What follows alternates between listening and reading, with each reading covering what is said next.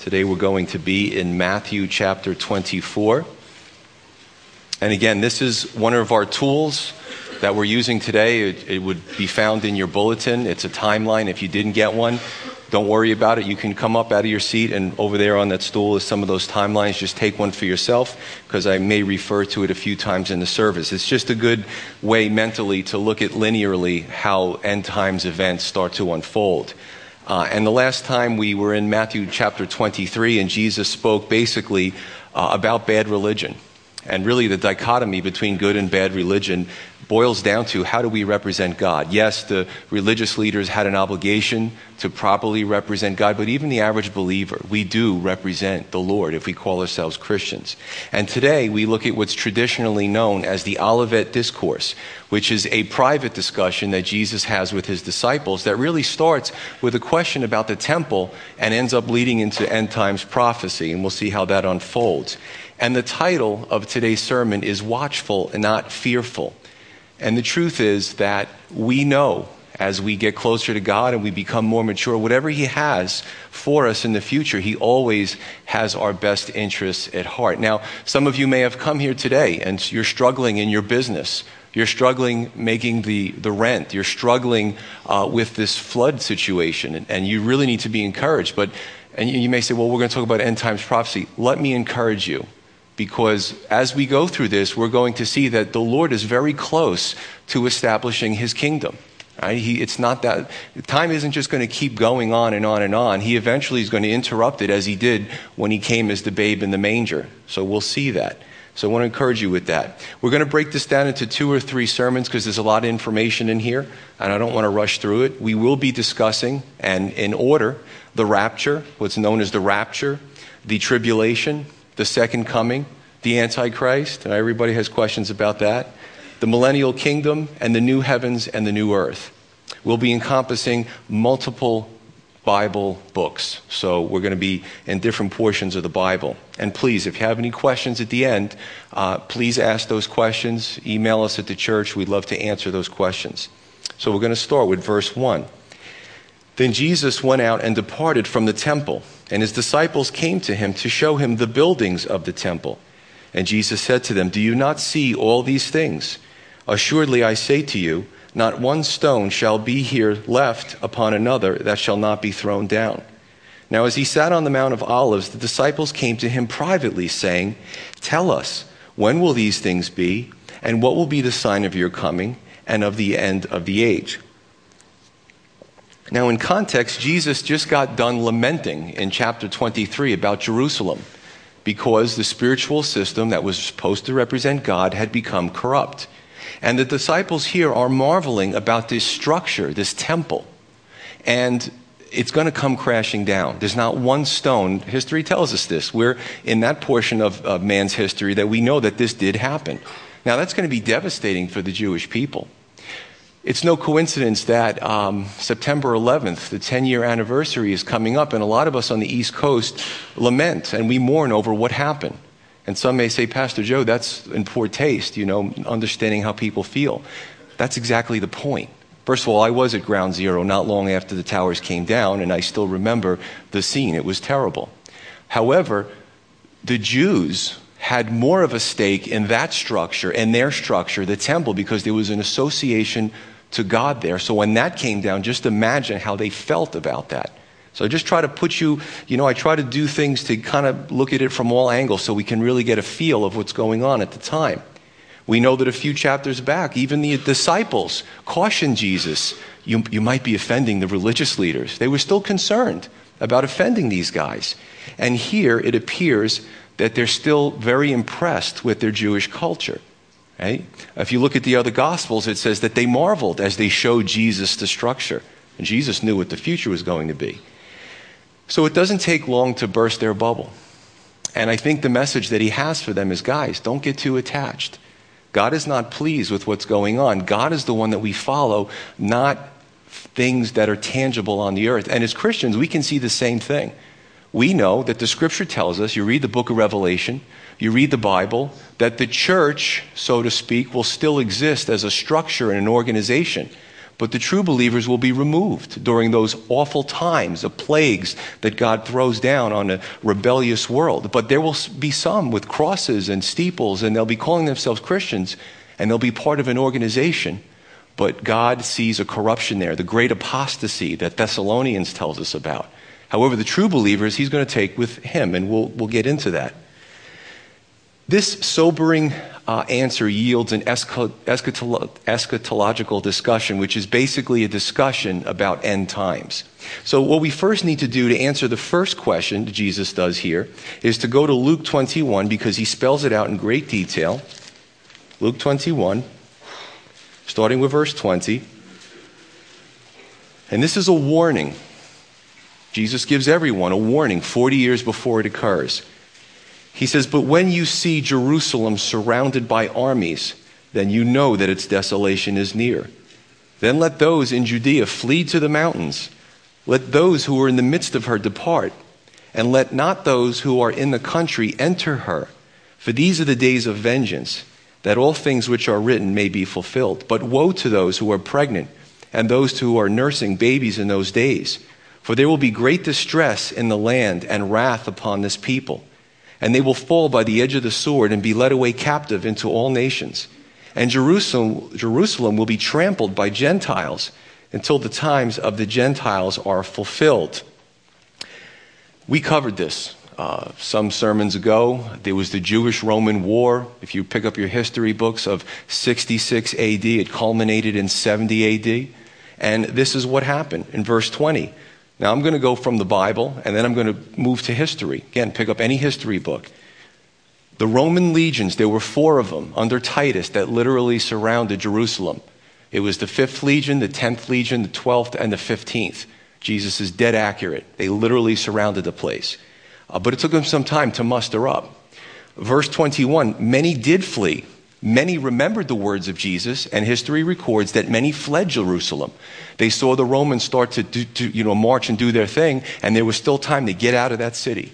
And some saw it, and they didn't go into the city. They're like, I'm not touching that one. Dead accurate. A third point, verse twenty-two, these are the days of vengeance. Again, the temple was supposed to be preserved and dedicated to Zeus, the Greek god, or one of the Roman gods. However, the, the hatred of the Romans to the Jews was so great that they did send a flaming arrow, and um, against the orders of their commander, the temple burnt to a ground, and all the gold melted through the stones. Uh, and four, verse twenty-four, uh, many died by the edge of the sword. Now, history tells us that uh, those who survived that uh, attack, that sacking of Jerusalem, became slaves. So you either died in the in the siege, or you became a slave for the Romans. It was a bad outcome. However, God sent them a lifeline. Whether they were good, bad, pagans, Jews, Christians, he sent them a lifeline in his word. God always sends us the lifeline, you know? He was going to do this. He was going to allow this to happen. But he said, for those of you that are heeding this, flee, get out of there, because it's going to be, be pretty bad. And even though, as Jesus said, woe to those who are pregnant and nursing, it's not going to be a nice time for a mother. As a matter of fact, if we read the history book, books, some resorted to cannibalism because there was, they, they starved them out and they had very little water left. So it was a bad time. Now, he does speak about the times of the Gentiles. And some look at this as the church age. And they say, well, the times of the Gentiles are us, the church, not so fast. That's a problem, because we don't trample Jerusalem. As a matter of fact, the true believer understands the value of Israel and the Jews, and knows that their time will be prominent again in the near future, and we support Israel. We support the Jewish people. So what you can look at this is, and again, here's the timeline. On the first side, it's the seventy weeks of Daniel, and we spoke about Daniel nine's prophecy about the future events for the Jewish people. The uh, sixty-nine sevens, the four hundred eighty-three years until Messiah would come. And then Messiah would be cut off. And then this kind of limbo area where nothing is happening. And then the last seven, the last seven-year period, will happen in our near future. But in the limbo period, really it seems like the Gentiles are taking prominence. So two things. Number one, in a spiritual sense, the Gentiles are brought into the fold. But more importantly, in a, a world-dominant sense, uh, Israel was going to take a back seat for a few thousand years. Uh, and many Gentiles would come and go through that, that holy land, so to speak. So this is very interesting as we look at our world. We look at nineteen forty-eight, you know, Israel becomes a nation. nineteen sixty-seven, she regains biblical Jerusalem. And we start to see Israel develop her military might. So we see that we're progressing into interesting times. Prior to nineteen forty-eight, people would look at this and say, I don't see it happening, especially after the Holocaust. But God was going to regather his people, and that last seven will continue again. Now, I wondered for a while why Jesus would say something and it wouldn't come to pass for forty years. And then I thought about it and I said, you know what? My theory is that if Jesus would have said, next year this is going to happen, you know that it would have been so close in history that the Bible scoffers in our time would have looked at that and said, there's no way Jesus could have predicted that to that accuracy. He must have been saying that after the event occurred. This is why there was a good forty years gap between the time that Jesus spoke about it and it actually came to pass. So nobody could say, well, he must have said this after the event. No, not true, right? So it's it's, it's good to look at that. Uh, the first question, when will these things be, the disciples asked, uh, have been answered. We have two more to go. And, you know, he does ask, they do ask Jesus, you know, when are these things going to be? What's going to happen? And I think that they're a little fearful. Put yourself in their position. So Jesus keeps saying, I'm going to be crucified. The whole time he's walking with them. And, they, you know, they don't really want to receive that because, you know, he's their Messiah. They love him. The second thing now Jesus says is, not only am I going to be crucified, but the temple, the spiritual seat of Judaism, is going to be destroyed by these pagan uh, armies. So you could imagine if you were walking with Christ, well, you're going to go, and then the temple's going to be destroyed. Where does that leave us? You know, I love John chapter fourteen, where Jesus says, I'm not going to leave you orphans. That's the beauty of Christ. And you know what? There's encouragement for us today. God is not going to leave us orphans, no matter what our situation is. Jesus said, you know, I go, but I'm coming back. I go, but I will leave you the Holy Spirit. He will encourage you. He will comfort you. And even two thousand years later, we can look at that and gain great encouragement from those scriptures. I'm not going to leave you orphans. So he gives them a, a roadmap, but not too much, so that they can live by faith and not by sight. See, we like to, I like to. That would be great if God said to me, here's your ten-year plan, Pastor Joe. I want you to do this event next month. I want you to do this with the church. I want you to make this decision. I love that. I would, okay, you know, I'm going to be successful if I can do that. That's great. But God doesn't give us the five-year plan, the ten-year plan, the next year plan. We have to live by faith and not by sight. If we lived by sight, we would probably take the plan, ignore him, and do what he said to do. He wants a daily walk with us. There's the encouragement there. So even with the, the spotty and the sketchy description, his love is still there because he wants us close to them, to him, and, and us to him as well. Two more questions to go. When will be the sign of your coming? And when will be the end of the age? Now, this is important. Some people say the end of the world. Be careful with that. World in the Greek is cosmos. Age is aeon, where we get the word eon from. What he's saying is, and what they're asking and how he answers this is, what will be the, a, the end of perpetuity? Things carrying on as usual. Lord, when will you come down and stop man's self-rule? We don't rule ourselves very well, do we? You see a lot of poverty in the world. You see a lot of uh, kingdoms where the rulers live well, and then right outside their, their gates are poor people digging through garbages. Those of you who've been on missions trips have seen that. That's not going to continue because we don't do a good job ruling ourselves. So that is going to break, and God is going to interrupt human history again and say, that's it. That's it. Now you're going to see what it's like to be ruled righteously, where everyone's treated equally and with love. So that's those are two questions there. Verse four. Matthew twenty-four, verse four. And Jesus answered and said to them, take heed that no one deceives you. That's the first point, that no one deceives you. We have a responsibility as believers not to be deceived. Did you ever run into someone that maybe claims to be a Christian and you try to tell them the truth about the word and they don't want to hear it? Because they've already had their mind make, made up. If we're truly his, he commands us not to be deceived. That's the first thing that he says here. Now, Some want to be deceived. Some are involved in things, maybe cults. And you know, if you've ever studied cults, I did as a new Christian for years. What they do is when you leave the cult, if you make a choice to go, they ostracize you. Your own family won't speak to you. They cut you off from the community. So it's a strong desire emotionally to stay, even though the stuff is wrong. I had a guy come to my house on a Saturday morning, and my my wife and I were out doing, you know, labor. It's, we have a piece of property that we still work on. And listen, my rule is if I'm with the shovel and you're interrupting me and you want to talk about God, you're going to listen to what I have to say. So he started talking. I said, listen, I didn't have a Bible. I didn't have anything. God just gave me the words. This scripture, that scripture, you're off over here. This is what it says in the Greek. And he actually stopped and he started listening to me.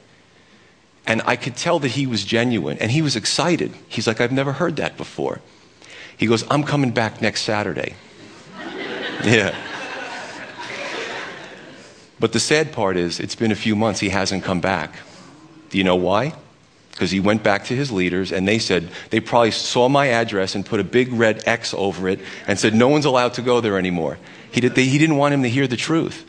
I'll, I'll listen to anti-Christian material all day long. I love to see what they're saying. I'm not afraid of it. I know what I believe.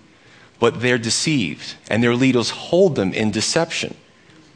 So how do we stop from being deceived? We study God's word, right? I had a great praise report from our youth leader, Vinny, who told me that his daughter went off to college, Ashley, and they one of the first things they did was give them a, a test on how much of the Bible they knew. She actually beat out most of the kids, and one of them was a theology major. So they start talking to her, and they're like, how do you know so much? She goes, well, I go to Calvary Chapel. We go verse by verse through the Bible. And that was foreign to some of them. Like, really? Tell me more. But it's sad because even in church, many are not being taught the word. They're not being taught the truth, so they don't know any better. Do not be deceived, the Lord says. Verse five, for many will come in my name, saying, I am the Christ, and will deceive many. And you will hear of wars and rumors of wars. See that you are not troubled, for all these things must come to pass, but the end is not yet. For nation will rise against nation, and kingdom against kingdom. And there will be famines, pestilences, and earthquakes in various places. All these are the beginning of sorrows. Now, what we're doing is Jesus is showing us a time period that's leading us to understand the events in our near future of what's called the Great Tribulation. And I'm going to go into a little bit more detail a little bit later on. This seven-year period, that last seven, that last Shabuah in the Hebrew, from Daniel chapter nine, where Israel is now going to take prominence again. It's going to be a very difficult time. Um, the Antichrist will be had, have prominence in that time. A lot of movies were made about this, you know, some with artistic liberties, not quite completely scriptural. But what he does is he starts with global indicators. We're going to look at catastrophes on a large scale, and then what Jesus is going to do in verse nine, move into personal indicators. So we're going to look at that. In verse eight, I really want to start with eight because he says this is the beginning of sorrows. The word sorrow in the Greek is used when a woman goes into labor, when she has the contractions and she has those birth pangs. Now, I'll tell you this. My wife and I were having this discussion about our son's birth in the kitchen last night, but my wife had a long labor. It started in the evening, and in the morning, uh, she needed to sleep, so they gave her some medication to put her out. So I looked by her bedside, and there was this monitor, and it monitored the contractions. It's a pretty amazing machine, and I just was watching the, the thing go up and down. And what would happen is when it went up and it really spiked, it was a strong contraction. And whatever she was on, she opened up her eyes, looked at me, and said, Joseph. Now, my wife has never called me Joseph. And since then, she's never called me Joseph. So I tell you what, that must have been something. You know, I really respect I really respect moms, I have to tell you, because I, I wouldn't even ask the Lord to give me that experience, you know. So, anyway, the point is that birth pangs increase in frequency and intensity until the baby is born. And even Jesus says this in John sixteen about a woman who gives birth. When the baby is born, so much joy has come into the world that she forgets about the pain. Now, this is the way it's going to be in the world. That's the best way that Christ could describe it. These things are going to become more intense, these earthquakes, these floodings, these hurricanes, these uh, persecutions of believers. And it's, they're going to spike in some years, and then it's going to kind of lull, but they're going to get closer together. But the joyous part is when the Lord is revealed, and all that stuff, it won't, it won't matter anymore. I just give you a little term. It's a scientific term. It comes from the second law of thermodynamics, and the, the term is called entropy. And entropy is the understanding of disorder, chaos, disarrangement. And that's what's going to happen. That's what happens in the earthquakes, in the tectonic plates, in the storm systems. So I may use that here and there. So I want to encourage you, those of you who are going through a rough patch, the more we go through this scripture the next few Sundays, you're going to see that the Lord's kingdom is at the door. It's his decision. You know, listen, we don't date set here. That's weird. All those guys who have done it, obviously, we're still here, so they've all failed. And Jesus said not to do that because he, it's in his timing, not ours. Verse five, cult leaders. Jesus speaks about in John ten, the good shepherd, the shepherds, the hirelings, and the wolf, right? These cult leaders are wolves. They love to amass a following. They love to have control, and they love to have power. And we can go through the Jim Jones, David Koresh, the Swamis, the Moonies, uh, all culminating with the Antichrist. He's going to be the ultimate cult leader because the whole world is going to be under his sway. It's not going to be just a little group here and there. He's going to get big-time popularity ratings, and we'll talk more about him. I love um, Napoleon's quote. Napoleon uh, was, a, was an incredible military leader until he tried to invade Russia. It wasn't a smart idea, and he lost most of his forces. But Napoleon marveled, and he said, you know, guys, basically I'm paraphrasing, guys like me and other military leaders, leaders, rule by fear, power, and intimidation. We lord it over, like Jesus says. However, Jesus was able to amass a following of millions who would give their lives for them, for him, like that. And the way he did it was out of love. Napoleon scratched his head. He couldn't do it. He had to do it the way the others did it, but he was blown away by the way Jesus did it. So, uh, they, you know, and so that's the draw. The draw is for a cult leader is they like the following. They like the feeling they get from being over people. Six and seven. He speaks about wars and rumors of war, kingdom against kingdom, nation against nation, and that's uh, kind of a, a Hebrew idiom, and that means on a worldwide scale. Now, since the beginning of time, there have been wars. Men have fought against each other because of sin and jealousy and things like that. Men like to kill other men. That's just the way it is in this world, unfortunately. I hate to be so blunt. But the truth is that Jesus is speaking about world wars. Now, this is amazing. In all the years mankind has been around, there hasn't been a world war since nineteen fourteen. So in all the thousands of years man has been here, in nineteen fourteen, World War One was the first war that the whole world was involved in. World War Two, every continent, not country, every continent was involved except for, I think, Antarctica, because I don't think anybody lives there but penguins. So every continent, including South America, was involved in World War Two. So that really opened us up into an era, which we live in, of these things happening, which couldn't have happened before nineteen fourteen. You study all your war history. And now we have NATO and alliances and nuclear weapons. We, we can't turn the clock back. It's marching us forward with these events. Now, the Bible is also scientific because he speaks about wars, famines, and pestilences, and they're all interrelated. If you know your chemistry, uh, nitrogen-based products can either be used for fertilizer or they can be used for munitions or explosives. That's why the federal government uh, monitors fertilizer sales, because people can easily turn them into a bomb. And I won't go into it in case there's any future bomb makers listening. But what happens is when you have a war of such magnitude, you either feed the people or you arm the troops. There's only so much nitrogen-based products that you can produce at one particular time. As a matter of fact, after World War Two and during, there was a great famine in Europe. A lot of people starved to death because so much of that nitrogen was used to make explosives. Um, we know that even after World War Two, there was a great rabies outbreak, pestilences, because the human host can't fight off. It's weakened from mal- malnutrition. So you see, all three of these things go together. The Bible says it. Now let's look at these individually. Number one, famines. I think it's hard for the Western mind to comprehend how many people in the world go to bed hungry. And it's really sad because Americans are very generous, and a lot of times these governments, it doesn't get to the people. They keep it. They hoard the rice. Remember the eighties Ethiopian crisis? Uh, the Somalia, right? In Black Hawk Down, if you saw the movie, you saw an idea of the strong who would shoot up the civilians who try to take their rice. The ones, the ones who have the guns wins. So it's a very sad thing in the world. So you got um, famines. Famines often lead to pestilences, again, because the human host is not strong enough, uh, doesn't have a strong enough immune system to fight off these foreign invaders. Let's just talk about some pestilences, not just here, but around the world. Do a quick Google search. H I V, right? It's only been discovered, what, in the last thirty years? Um, dengue, Ebola, SARS, there's some nasty stuff. Yellow fever. What about E. coli? That's been around for a long time, but do you remember last year and the year before? Well, don't eat the spinach. There's an E. coli outbreak. Well, don't eat the tomatoes. There's an E. coli outbreak. Well, don't eat the hamburgers. Massive recalls of, of produce and meat destroyed because of E. coli outbreaks. It's getting harder and harder to control it.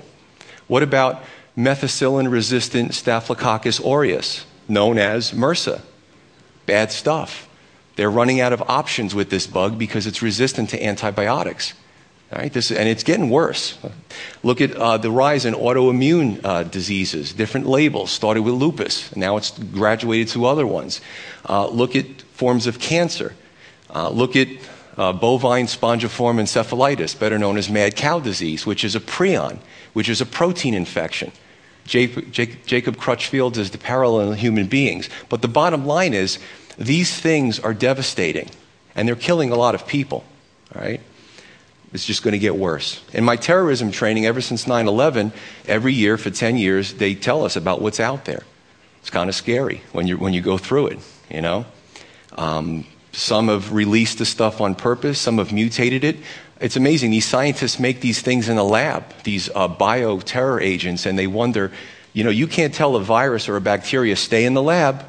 They're going to get out. You're going to take it on your clothes. They're going to mutate.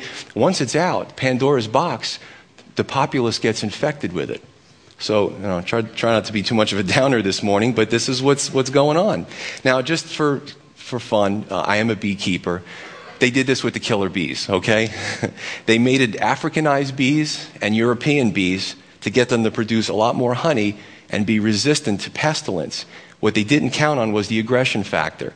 And in Middle America, where they were doing this experiment, Uh, the bees got out, they started mating, and they started taking over other hives, and now they're th- all throughout South America, Middle America, and the lower United States, and they're killing people. You know, all you have to do is, is step on a, break a twig next to their hive, and they'll come out and attack you. So the problem with men is, men mess around with things that men shouldn't mess around with things, and these things are going to get worse. Three, earthquakes. If you study earthquakes since the nineteen hundreds, you'll see that the frequency and the intensity has been increasing. Uh, look at tectonic activity. Fault lines all across the globe, uh, you know, strike shift. Let me tell you something. Uh, this year, my son had a science project, and they said, well, you could do it on earthquakes. And for those of you who are parents, you know that a project for your kids is a project for you, right? Yeah, express that to the teachers. Um, So guess who got the, the job of creating the model and the shifting of the plates? And I really kind of got into it. You know, I had little little pieces and cars, ah, and they were falling in. I think I got too much into it. But I learned a lot about earthquakes, you know? Okay, let's get back on point here.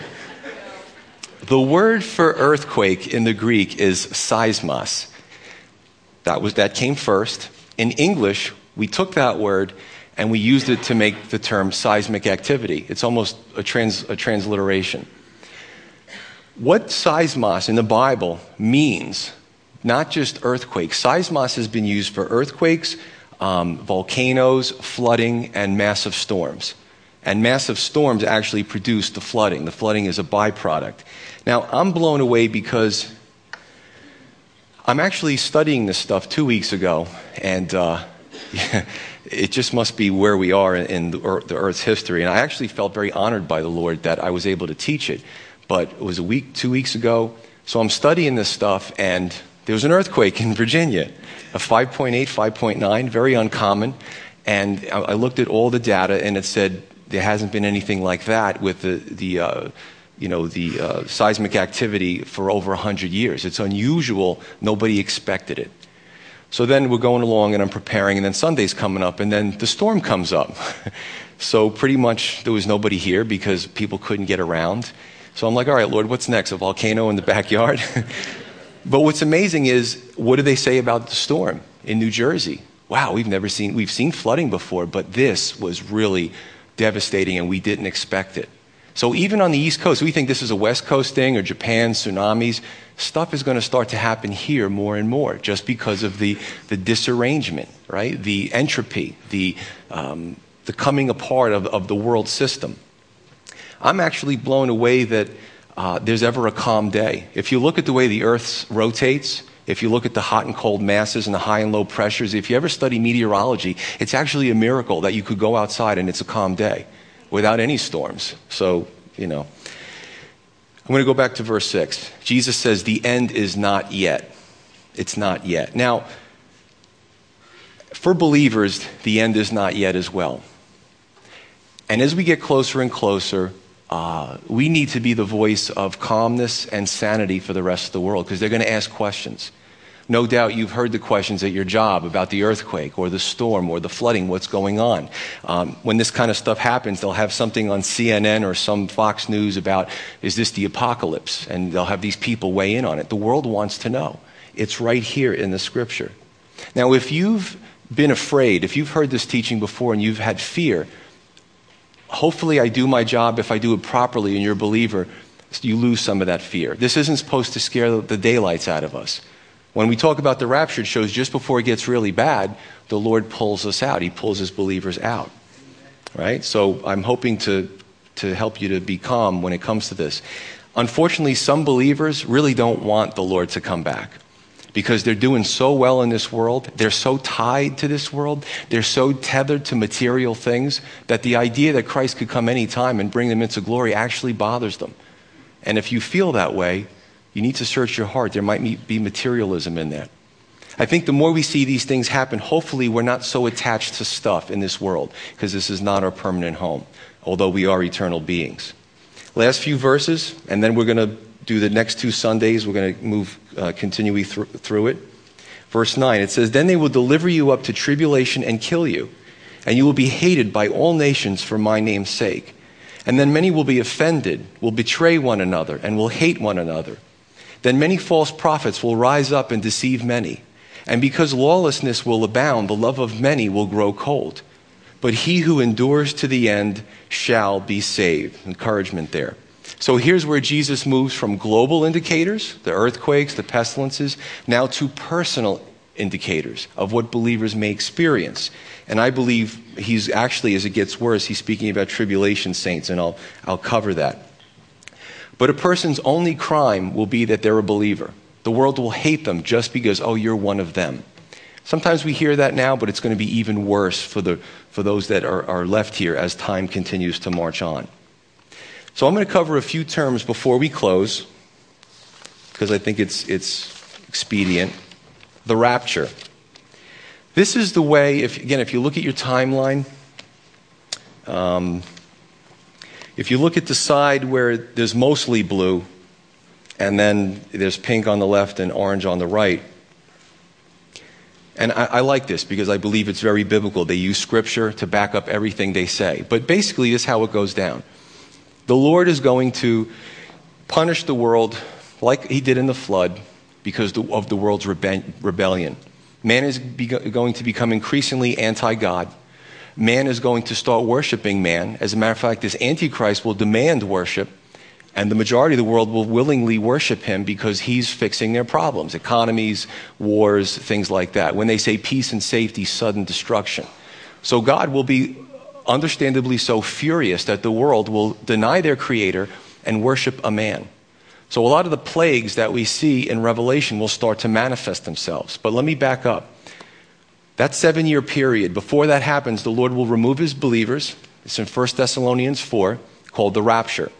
He will come, the clouds of the air, and it says he will harpazo, violently, or snatch them up, scoop them up out of the earth, bring them to heaven, Let everything happen on the earth. Let that seven-year period play out, the tribulation. At the three-and-a-half period mark, the Antichrist will demand worship. He will actually go into a newly rebuilt temple.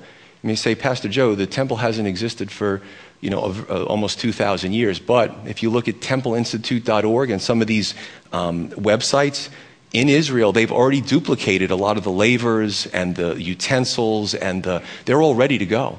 They're waiting for someone to say to them, go ahead, you can rebuild the temple. Now, I've heard uh, Israel's leaders say that when the Messiah comes recently, he doesn't have to be Jewish. All he has to do is bring peace. That's what he's going to do. So in three and a half years, he's going to demand worship, set himself up in the temple. The plagues, the awful plagues of Revelation will start to follow through in those last three and a half years. At the last part, at the, at the seventh year mark, the Lord will return in glory, in the power uh, of his angels and power of the clouds and lightning flashing across the sky with his saints in tow. We'll cover that as well. We'll already be with him. He's going to reestablish the earth. Uh, there will be a millennial kingdom, a thousand-year rule of the Lord's rule, and then he'll create the new heavens and the new earth. According to Scripture, that's how it plays out. I have to. I feel like I have to defend the rapture because there's new theology. There are new teachings now that are saying, oh, there's no such thing as the rapture. Um, the fourth century fa- fathers didn't believe in it. I really don't care what the fourth century fathers believed. I care about what Jesus, Peter, and Matthew, and all them believed. That's more important to me. Let me just go through this. Number one, why does the rapture occur? Because the Bible says it does. First Thessalonians four. Two, typology. Noah's flood, Sodom and Gomorrah, the tenth plague of Egypt. God never, ever punishes the righteous with the wicked. As a matter of fact, in Genesis, Abraham challenges God respectfully when God says, the time has come up for me to destroy Sodom and Gomorrah. Now, his nephew was living there. So Abram, Abraham said to God, surely you wouldn't punish the righteous with the wicked. And he says, no, I won't. Well, if there's fifty, forty, thirty, twenty, ten, there's only four of them. God removed them before he destroyed the city. So why would God start changing his M O? He's immutable. He doesn't change. He always gets it right the first time. We also see through the parables, we've gone through many of them, that God never destroys the righteous with the wicked. He separates the wheat from the tares before he destroys the tares. Four, the last Shabuah, that last seven years, is for Israel. The church is gone. There's no church witnessing. There's no, uh, you know, any any real mention of a real church. But but there are Jewish, one hundred forty-four thousand Jewish believers who were sealed, and they go out and they spread the gospel. We're not here. The fifth point is that if you look at allusions, if you look at how God speaks about how he loved, the Father loved Israel as she was his wife, we find that in the Old and the New Testament that, that believers collectively are the bride of Christ. So why would Jesus take us to be his bride and then subject us to his Father so he could beat us up? Because in essence, he is pouring out his wrath in the judgments of Revelation. That doesn't make any sense at all. So when you when you understand the rapture is a true thing, it's it's in Scripture. I will cover the the, uh, the portion of Scripture. In First Thessalonians five, it says, God has not appointed us to wrath. In Revelation three ten, Jesus says, the trial that's going to come upon the whole world, but not you. Uh, in First Thessalonians one ten, it says that Jesus li- delivers us from the wrath to come. So how could anybody believe that the church is going to go through this? The last point. The difference between the wrath of Satan and the wrath of God. Right now, some would say, yeah, but believers today are being persecuted. Yes, but not at the hands of God, at the hands of the enemy. This is his domain right now. There will come a time where God will pour out his wrath, and we were not going to be the recipients of that. So understand the difference between the limited wrath of, of Satan and the real wrath of God. All right, hopefully that, that helps. Um, another term, two more terms, and then we'll wrap it up. The tribulation, I think I've kind of made the case there. Uh, Jeremiah thirty speaks about the time of Jacob's trouble. They didn't say it was the Holocaust. Okay, it's going to be worse. It's going to be worse persecution on the Jews on the time of Jacob's trouble. And that hasn't happened yet. Um, Second Thessalonians two tells us that the Antichrist cannot be revealed until the restrainer is done restraining him. And it doesn't really, it, it, this powerful force, this restrainer as a person, is restraining the Antichrist from being revealed. So what could what could be so strong to stop Satan's instrument on the earth? It's only God.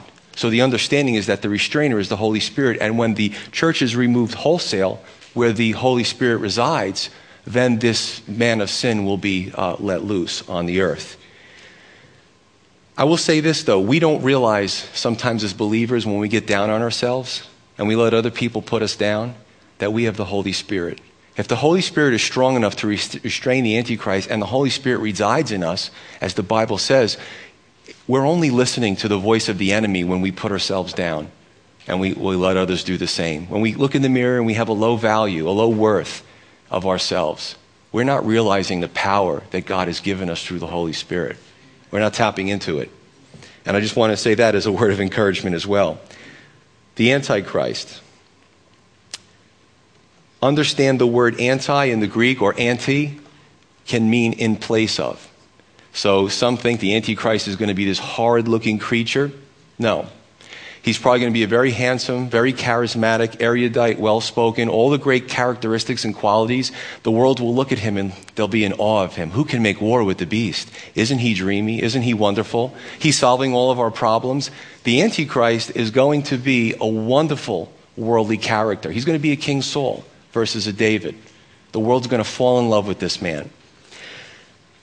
He is known as the beast in Revelation thirteen, the man of sin, the son of perdition, the counterfeit rider on the white horse in Revelation six.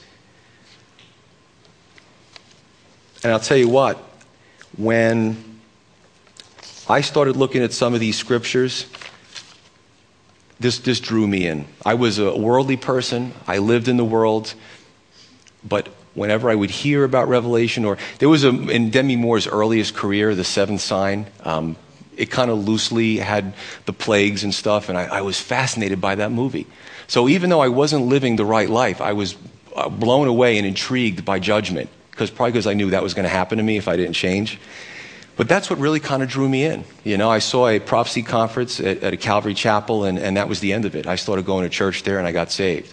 I was like, I want to be on the right side. The proper side. Last term, the day of the Lord.